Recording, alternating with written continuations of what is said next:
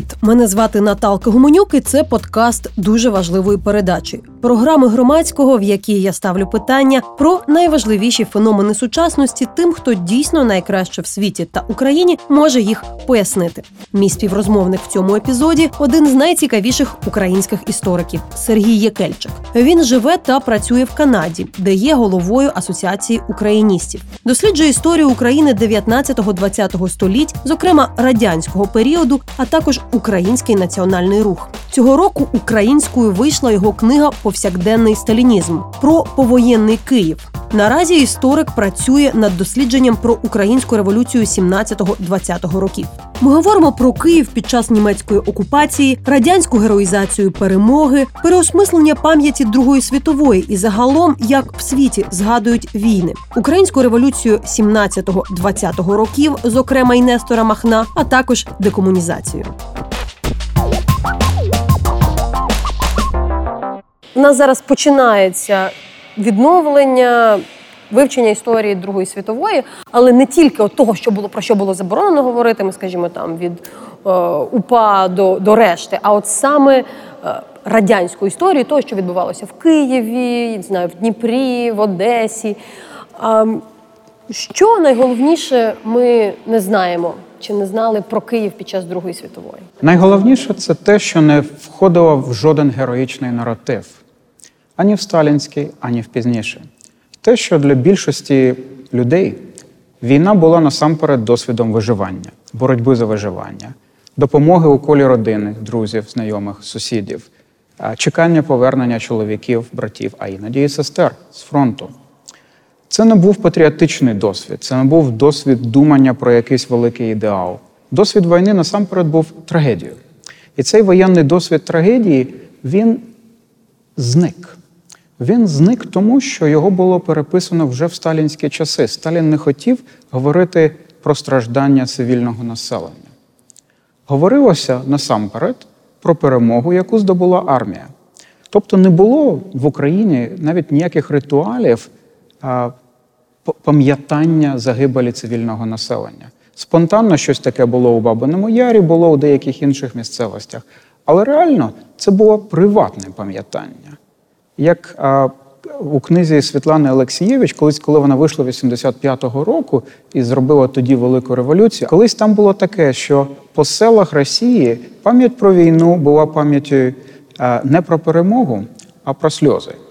Якщо говорити про окупацію, ми для нас це зараз не слово з підручників історії, е, це реальність. Ми говоримо про окупацію Криму, окупацію Донбасу люди до кінця ну не розуміють, не було іншої моделі уявлення окупації. Е, умовно кажучи, сталінська модель, коли ті, хто залишалися на тій території, вони або колаборанти е, ну, мали би поїхати. Так це дуже сильно відрізняється від того, як про окупацію говорять зараз, не раніше, там у Франції чи інших країнах.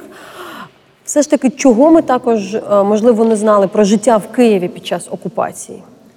Ну, ми не знали насправді дуже багато чого. По, по війні виходить на поверхню те, що а, німці насправді а, не хотіли відбудовувати промисловість, не хотіли займатися з людьми політичним вихованням.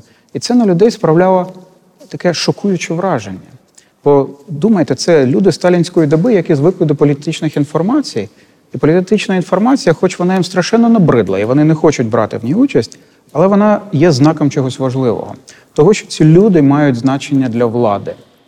І отже, коли прийшли німці і почали повертати е, звички царської доби, якось е, фізичне покарання селян, при тому, що вони залишили колгоспи також.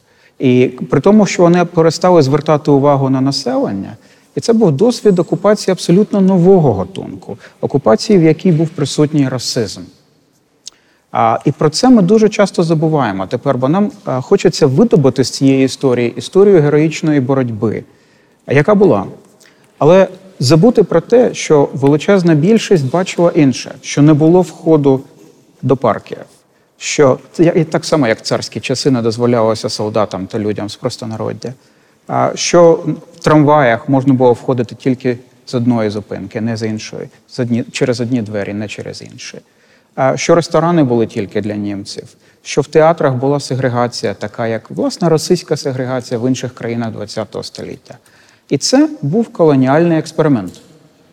Ти зараз сказав в театрах і в ресторанах. Ти розумієш, що багато людей, здається, думаючи про окупацію радянську, навіть не думають, що були театри і ресторани. Театри і ресторани, звичайно, були. Вони, звичайно, були. Був відомий епізод, коли в Київ в партер Київської опери впала величезна радянська бомба, яка не розірвалася, але вона вбила кількох осіб. Е, Звичайно, що партер дозволявся тільки для німців.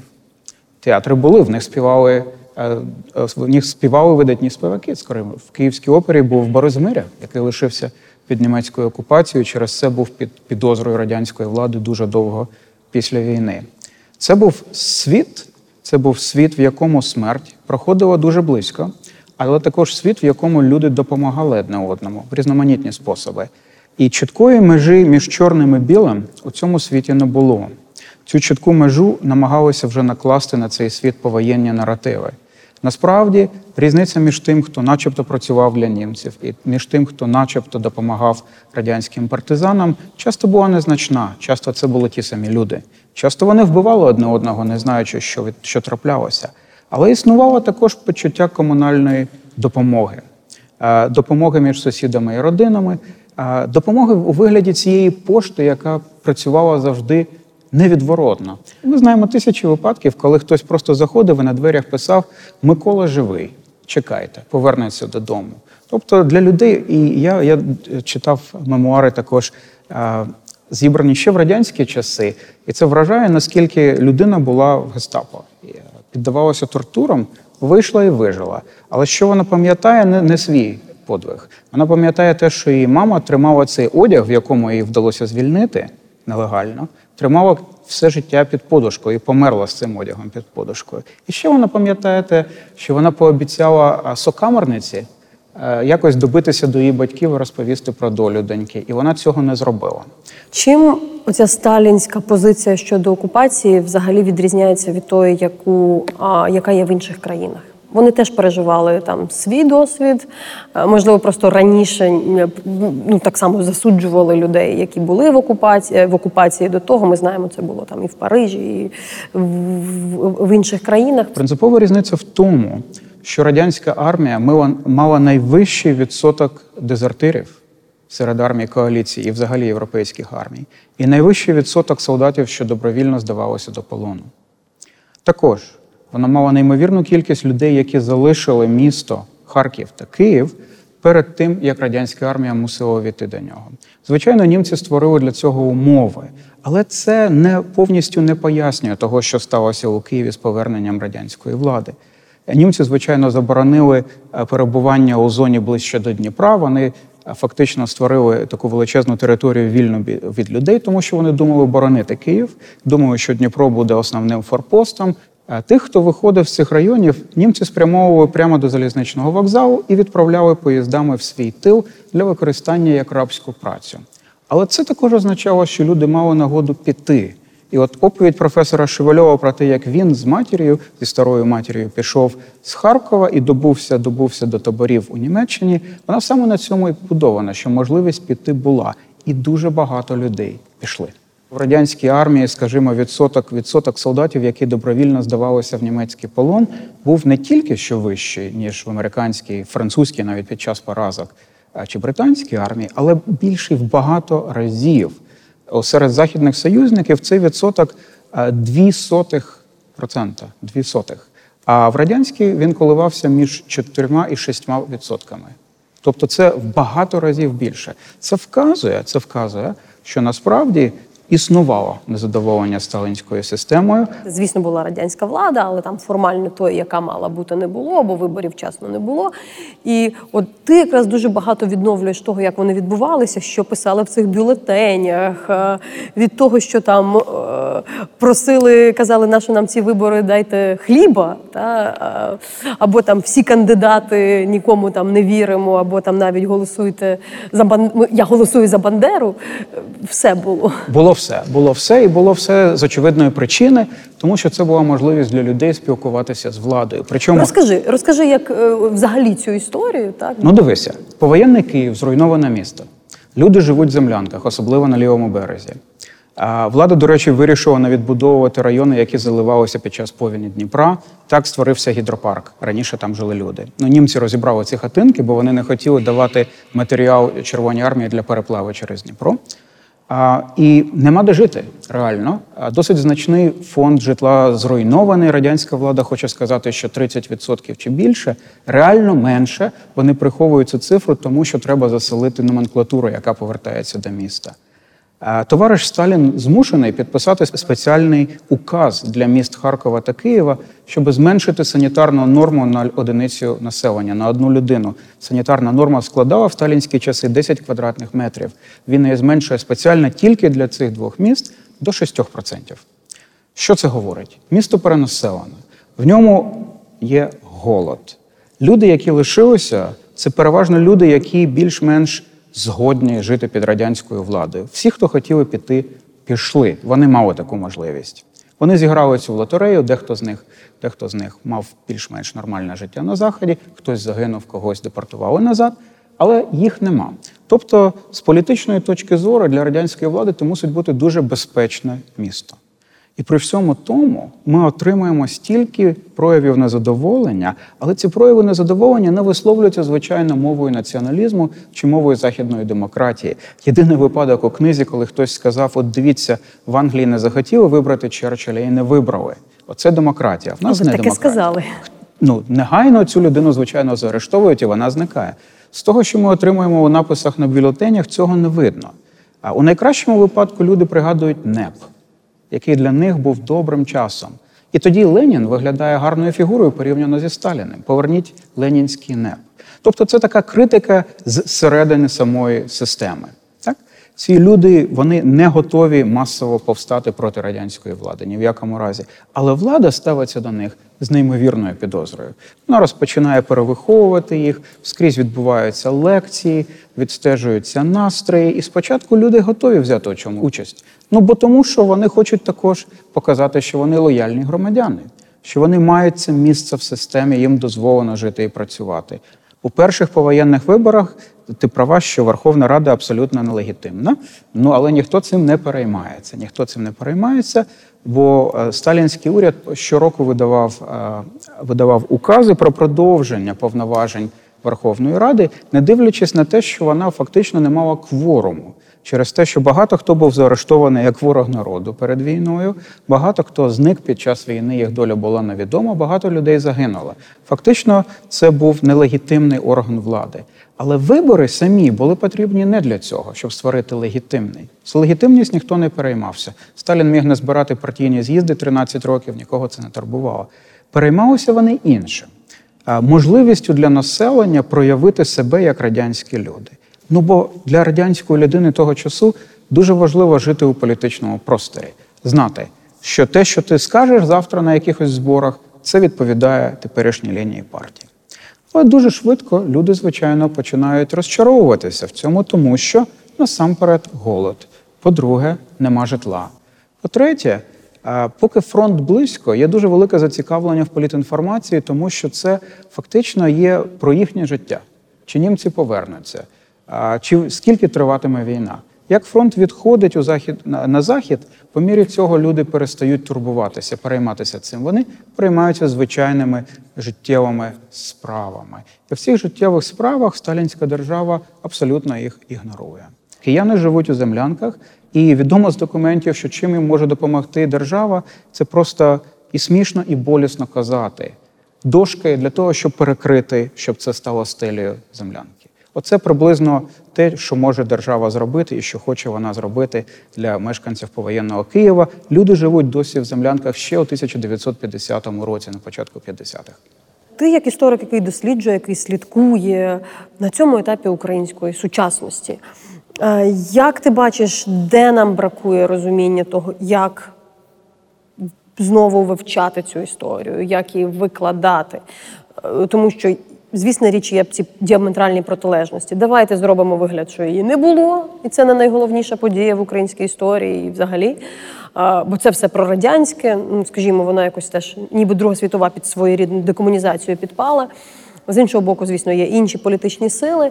А, І Так, це питання стало дуже складним, особливо, звісно, зараз через війну.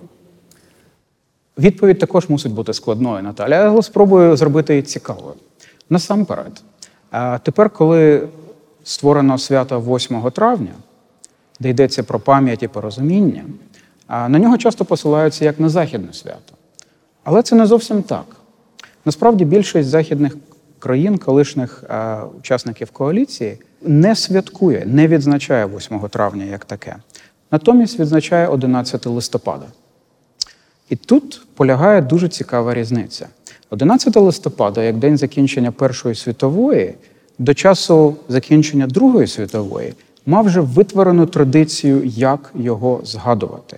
Згадувати жертви війни, згадувати не як героїчну перемогу, не як свято держави, а як свято людей, ветеранів, е, цивільних жертв, тих, хто загинув. І от що сталося на Заході, зокрема і в Канаді, звідки е, прийшов також сюди е, дуже приємний звичай макового значить, е, значка. Тільки ми його починаємо носити значно раніше. Оскільки це було вже існуюче свято з гуманістичною трактовкою, що таке війна і що таке людина, е, тоді Друга світова вписалася в цей вже існуючий канон. І також він в якомусь сенсі гарно підходить під західне розуміння значення людини. Не держави, а людини у сенсі людських прав, у сенсі важливості людських жертв, у сенсі того, що от ми пошлемо там 30 тисяч, вони там лягуть завтра всі, але буде велика перемога для держави. Так кожен з тих 30 тисяч на заході заслуховував би пам'яті, і там не було б фактично невідомих солдат вже 19 вже, е, вже у Другій світовій війні. І тепер тим більше. Наша власність радянського в Україні у Другій світовій. Розумієш, це знову ще одна дискусія, яка триває. Є погляд на те, що ми говоримо про те, що радянська влада частково окупаційна, колоніальна, так? І таким чином знову ускладнюється ця історія, як ми пам'ятаємо радянське. Радянські фільми про війну вони так само різні. Радянські книжки, радянські спогади, радянські музеї. Як ми з цим знову собі можемо дати раду? Мені здається, що першим реформистом української історії був Тарас Шевченко, коли він висловився про козацьких гетьманів, про те, що вони раби е, підножки власть грязь Москви, варшавське сміття. Ваші пани, ясновельможні гетьмани. І з цього вже, мені здається, випливало дуже чітко те, що кожна історія її можна розповісти в два способи. Один спосіб, що це була не справжня історія, а це не була козацька слава, або це була козацька слава зраджена, зраджена неодноразово. Так? І можна розповісти також спосіб, що це була боротьба людей. Тут йдеться про різні типи героїв. Тип героїв, який кидає виклик злу, в яких кольорах би це зло не з'являлося в національних чи політичних. Тип герою, такий західний гуманістичний, це герой, який рятує приречених, який допомагає безпомічним. Так? І в цьому сенсі, в цьому сенсі, ми зовсім не мусимо переписувати сторінки української історії знову і знову. Ми мусимо звернути увагу на людину. Сучасна Україна не є спадкоємицею радянської ідеології, але вона не є також спадкоємицею ідеології українського націоналізму 40-х років. Обидві ці ідеології, хоч протилежні, були у чомусь подібні. Були подібні у тому, що, е, промовляючи про людину, вони насправді не звертали уваги на права людини. Як відомо, в 43-му році черговий великий збір ОУН переписує програму, починає переписувати програму ОУН, власне, під досвідом, під впливом досвіду спілкування з людьми тут, у центральній Україні. І там відбувається дуже цікава трансформація. Спочатку е, йдеться про те, що меншини отримують свої права у майбутній українській державі. Зникає поняття про ворогів нації. Потім, але, але ще рано для того, щоб вжити слово демократія, бо демократія це заборонене слово для цієї фактично тоталітарної школи мислення. І вже тільки в 50-му році наступна конференція ОУН нарешті впише туди слово демократія. Так? Але сталінський режим був реально такий самий. Точно такий. Тільки що він мав іншу ідеологію, але він так само ставився до людей. Західна історична наука вважає, і мені здається дуже правильно, що у часі величезних конфліктів ідеологічних систем як от Друга світова війна, більше частина людей не переймається інтересами боротьби за цю чи іншу систему. Вони намагають, вони бачать свій інтерес як відмінний від інтересу Сталіна і Гітлера. Зрештою, зрештою, ті, які тікали з Червоної армії, дуже часто потім і головили на тому, що вони десь у шпиталі лежать, і і коли коли знову повернули, і розповідає: ну найкраще було б, щоб Гітлер зі Сталином зійшлися і билися. От хто переможе, того значить і перемога. А ми люди, ми прості люди. Нас не треба до цієї руїни, значить, до війни. Ну бо прості ми люди. Так, і це і це розуміння людяності, важливості людського життя і важливості спільноти, воно мусить бути для нас насправді центральним. Ми багато зараз говоримо про те, що ось бракувало людини в центрі пам'яті про людину війні, яка зараз триває, російсько-українській, і тому, як про неї говорять, пишуть вже навіть якась історіографія з'явилася про там мемуари перші там, від Іловайська до решти. Бачиш те, що так само є якась різниця. Мені здається, що на самому початку були зроблені невірні кроки влади. Тоді, коли йшлося про те, щоб перепоховати двох невідомих солдатів, коли знайшли е, похованого солдата з АТО і під ним могилу учасника Другої світової, їх хотіли перепоховати разом тут у парку слави. Насправді це не сталося, і слава Богу, що не сталося, оскільки у цій війні 21-го століття не мусить бути невідомих солдатів. І от це речення не мусить бути невідомих солдатів у цій війні, мені здається дуже важливим, бо в ній йдеться не лише про те, що це війна, що це трагедія, що це подвиг, що це захист проти агресора, але також що це війна, яку треба пам'ятати в новий спосіб. Я мушу сказати я був радий, що наша влада знайшла у собі розуміння за допомогою ветеранських рухів, за допомогою матерей та родин загиблих, щоб не підігравати Путінові. Бо Путін хотів розіграти цю війну в категоріях Другої світової. Ви нацисти, ми совєтські. І спочатку перший імпульс був відповісти йому в тих самих категоріях. Але це не спрацювало б.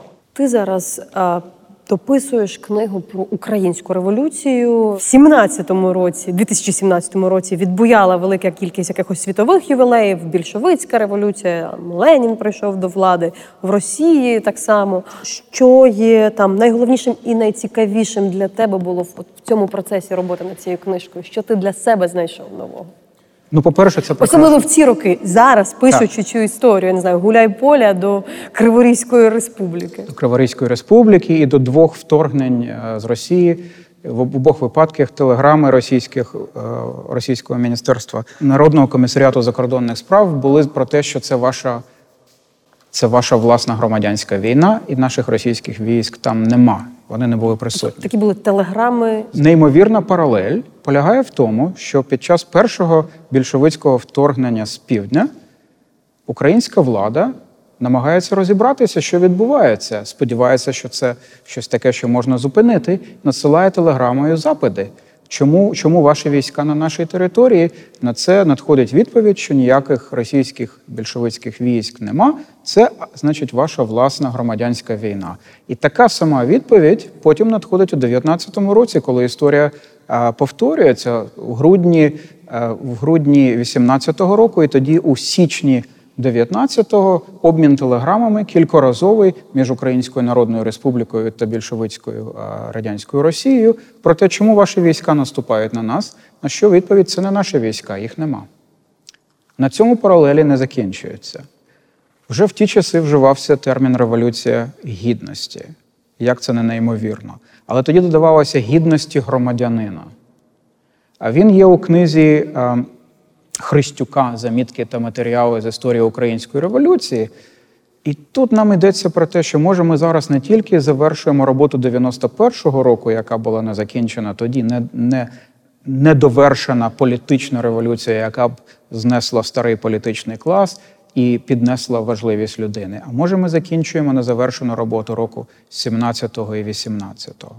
Ну і третя паралель, яку не можна, звичайно, не помітити, це те, що коли українське військо у великому місті воно дуже часто відчувається там чужим. Влада Української Народної Республіки не почувається вдома у Києві. Вона хоче демонструвати перед киянами свою військову могутність. Через це паради на початку 19-го року аж два паради відділів січових стрільців для того, щоб показати, що українська влада має підтримку. І, і, І цей знаменитий інцидент з наказом. Галицьких частин про те, щоб в три дні зняти всі російські вивіски у Києві, і тоді замінити їх українському на, на протязі наступних двох тижнів, який не був виконаний, тобто вони там тимчасово наліплювали нові назви. І ця і ця, і ця тимчасовість тимчасовість стала до певної міри символом того, що українська влада тоді не могла перемогти у великих містах України. І це було проблемою. Це було проблемою. Але от тут насправді мені здається, що вже не так подібність, як різниця з теперішнім часом відчувається. Бо Київ змінився. І Київ, хоч він може і досі, і досі лишається до великої міри російськомовним, але він антиукраїнським вже не є. І це велика, велика подія, тому що це вказує на нову концепцію що таке українське громадянство. І цю концепцію ми успадкували в Української Народної Республіки. Українська Народна Республіка друкувала на своїх грошах написи польською та єврейською мовами. Українська Народна Республіка мала таких засновників, як Грушевський, Винниченко, Петлюра та інші, які були соціал-демократами або соціалістичними революціонерами, е, есерами, які розуміли що єдиний спосіб збудувати міцну українську державність був включити до неї національні меншини, дати їм можливості брати участь у керуванні державою. Цей процес триває ще е, раніше. Виходила оця твоя книга Імперія пам'яті російсько-українські стосунки в радянській історичній уяві.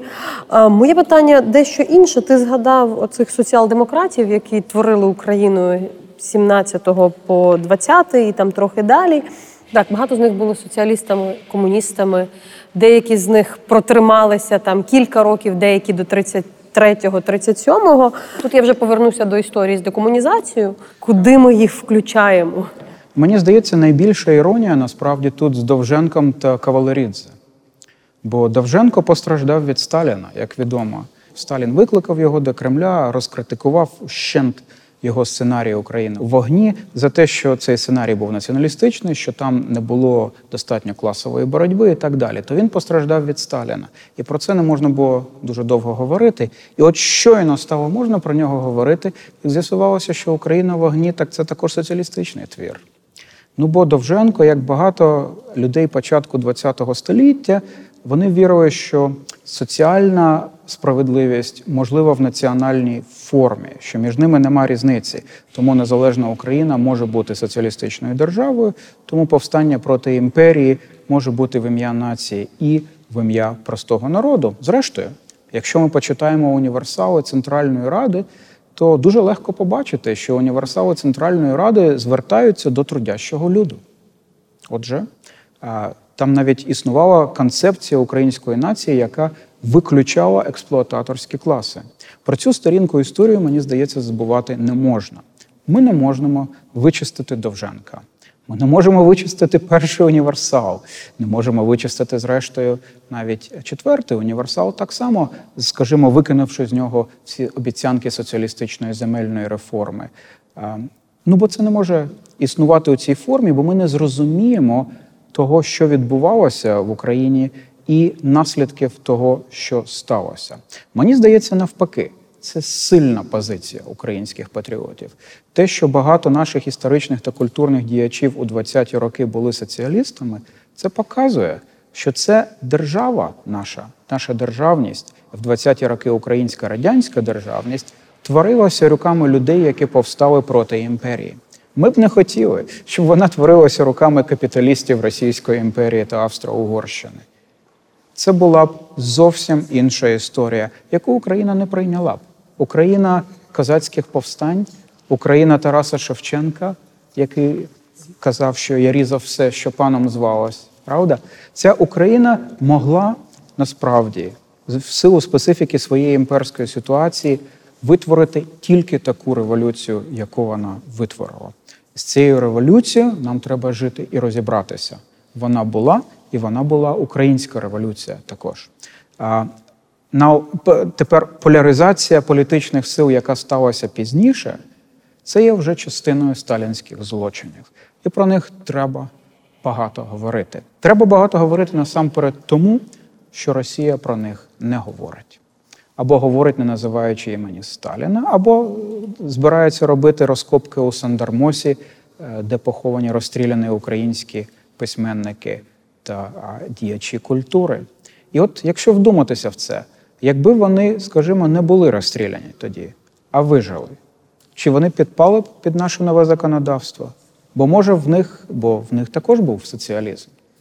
І якщо дивитися на мозаїки 60-х років, мені здається, що той факт, що багато художників-монументалістів, що працювали з мозаїками, були учасниками українського дисидентського руху. Вже це саме робить їх цікавими пам'ятниками того часу, пам'ятками, які треба не тільки розглядати як частину соціалізму, але як частину українського спадку. Я думаю, що ми зараз знаходимося в такому періоді, коли ці суперечки насправді відволікають нас від чогось дуже важливого, від того, що відбувається перед нашими очима, від можливості збудувати нову Україну, яка відбувається, ця можливість часі російської агресії. Але тим не менше, те, що народ сказав своє слово у двох революціях у помаранчевій революції і у революції гідності, це передумова того, що ми сьогодні можемо, як вільні громадяни, взяти, скажімо, і більшістю голосів змінити політичний клас. До нас часто приходять е, іноземні журналісти. От нещодавно до мене приходив іспанський е, кореспондент, який почав свою розмову з того, що а чого у вас є міст Бандери, але немає пам'ятника і вулиць Махну. Його загони винні в багатьох дуже жорстких злочинах, як і в багатьох е, інших. Теж як ми його повертаємо? Там стільки сторін. І що це за фігу? Я не знаю, як можна розказати так. Про Махна дуже коротко, але якби Тарас Шевченко жив в часі повстання Нестора Махна, то він би єдиний мав мову для того, щоб його описати в усій його повноті. Тут треба поетичний голос неймовірної потужності, щоб насправді показати, хто був Махно і які народні сили за ним стояли. А моя звичайна відповідь, до речі, на питання про те, що ми забуваємо про ту революцію, це, власне, не тільки Махно, а от мішечники.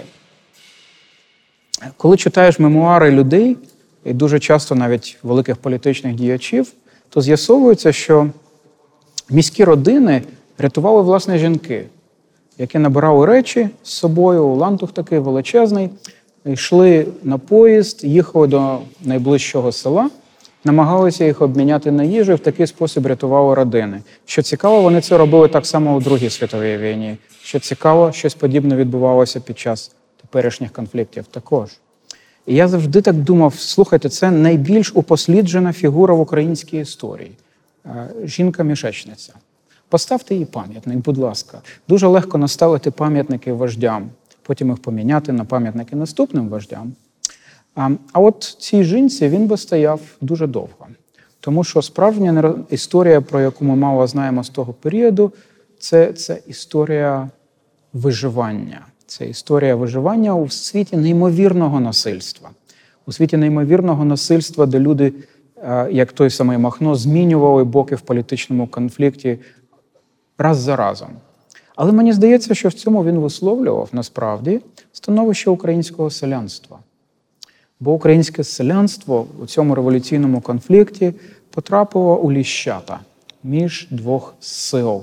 І тому Махно постійно переходить з одного боку на інший, а зрештою каже, що він буде буде бити і білих, і червоних. Ну, це тому, це тому, що насправді жоден з політичних режимів українському селянству щастя не ніс. а Українська Народна Республіка не змогла комунікувати, донести свою реформістську програму. І тут якась певна паралель, мені здається, з нещодавніми українськими урядами, які робили реформи і хороші реформи, але в якийсь спосіб, в якийсь спосіб не донесли цю програму до пересічного виборця. І тут. І тут виникає неймовірні історичні паралелі, також, якщо вдуматися. Махно цікава постань тому, що він представник стихійного протесту. Це той самий стихійний протест, який оспівував Шевченка, козацький протест. Не гетьманський, а козацький. Це неймовірна постать, яка показує, що можна було підняти народ і підняти народ під під слоганами не тільки землі, а слоганами також волі. Ще згадуючи Махна, є одна річ, про яку ми так само забуваємо, це те, що Махно взяв Крим. І витурив звідти Врангеля, по суті, після цього там ймовірності мати оцей монархістський Крим білий можливості не було. І тут мені цікаво теж, як ми ось цей Крим вписуємо в нашу історію. Так. Атаман Григорієв взяв Одесу. І це приписав Червоній армії. Так? І тут виглядає мені, що насправді український народ це зробив. Так, а ми намагаємося приписати одному атаманові тоді одній армії, тоді іншій армії. Але ці люди, які з ними билися, це були українці. Так? І вони розуміли, що білий рух не несе Україні нічого доброго. Але вписування Криму відбувається вже з часів революції. Вже в 17-му році, коли в Києві відбувається конгрес народів Російської імперії, це той момент, коли кримсько-татарський рух, який скликає свій Курултай, в тому часі встановлює контакти з українським рухом. Ми, на жаль, не знаємо подробиць. Відбулася зустріч представників кримсько-татарського народу з Михайлом Грушевським. Ніхто не лишив докладних спогадів про цю зустріч. Не знаємо ми, на жаль, що там було. Але вона мала наслідки. Вона мала такі наслідки, що коли під час третього універсалу, у третьому універсалі Центральної Ради перераховано губернії, які увійдуть до України за етнографічним принципом, засновуючись на останньому переписі населення Російської імперії 1897 року. І там була така річ: Крим входив до Таврійської губернії. І отже, якщо вживати той самий принцип, то українське селянське населення на півночі Таврійської губернії воно переважувало російське у Криму. І вся губернія могла би відійти до України. Але третій універсал цього не робить. Третьому універсалі сказано Таврійська губернія без Криму. Чому це сталося? Не тому, що хтось там визвав, визнав, начебто, російський характер Криму, нічого подібного. Саме тому, власне, що була вже угода, очевидно, з кримсько-татарським керівництвом про те, що Крим буде батьківщиною кримських татар. В якій політичній формі цього не було очевидно вирішено, або як автономія, або як союзна держава. Більшовики вимушені е, зробити там автономну республіку, хоч вона не називається кримсько-татарською, але фактично, по факту, вона її є. Вона нею є, і вона є також таким більшовицьким форпостом в мусульманському світі, дуже цікавим форпостом, який, звичайно, довго не триває. Так само, як експеримент української радянської державності не переживає 30-ті роки, бо знищується власне зміст політичний цього експерименту, і лишається така шароварна культура, яка політично безпечна. Те саме фактично відбувається у Криму, і тільки що у брутальніший спосіб, бо там ще відбувається геноцид. Але тепер я завважив цікаву зміну в українських підручниках. І ця зміна вже полягає у тому, що татари і Україні, кримські татари і українці це два народи одної батьківщини. Ця зміна, яку я давно хотів побачити в наших підручниках, визнання того, що в нашій батьківщині може бути кілька корінних народів, при тому, що вона називається Україна, і виникла вона внаслідок боротьби українського народу за свою державність. Але у процесі цієї боротьби було визнано, що є інше корінне населення цієї землі.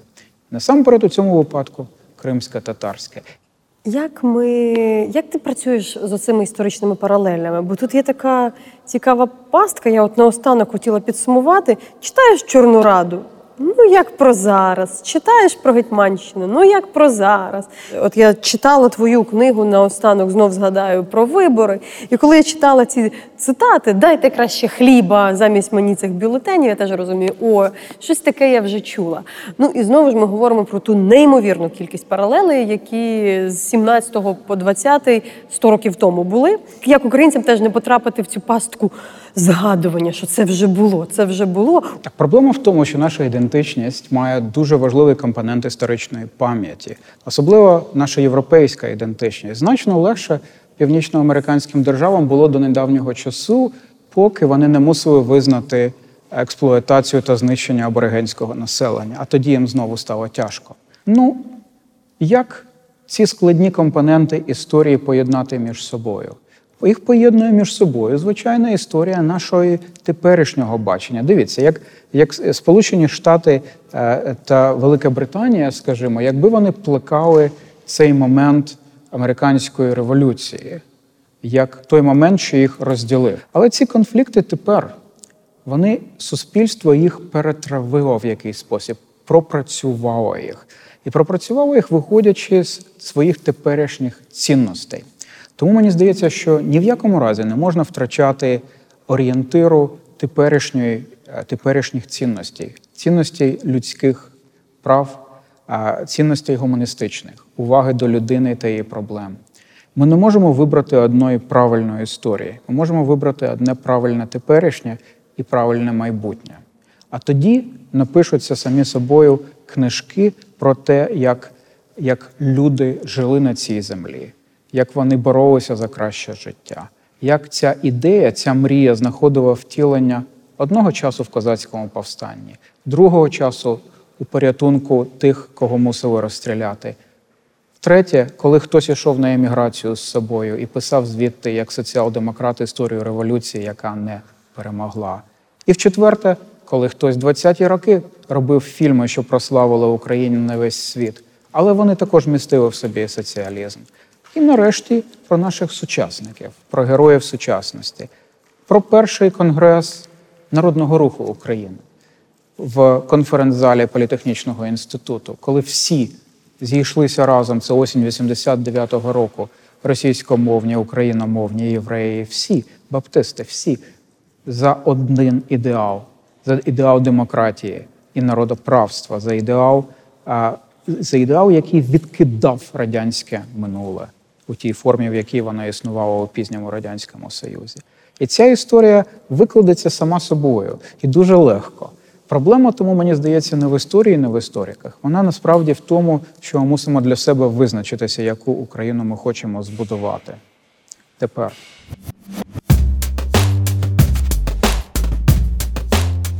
Це була дуже важлива передача. Підписуйтеся на наш подкаст на SoundCloud та Apple Podcast та чекайте на наступні епізоди. Так само слідкуйте за дуже важливою передачею на youtube каналі громадського та читайте тексти на сайті громадське.ua.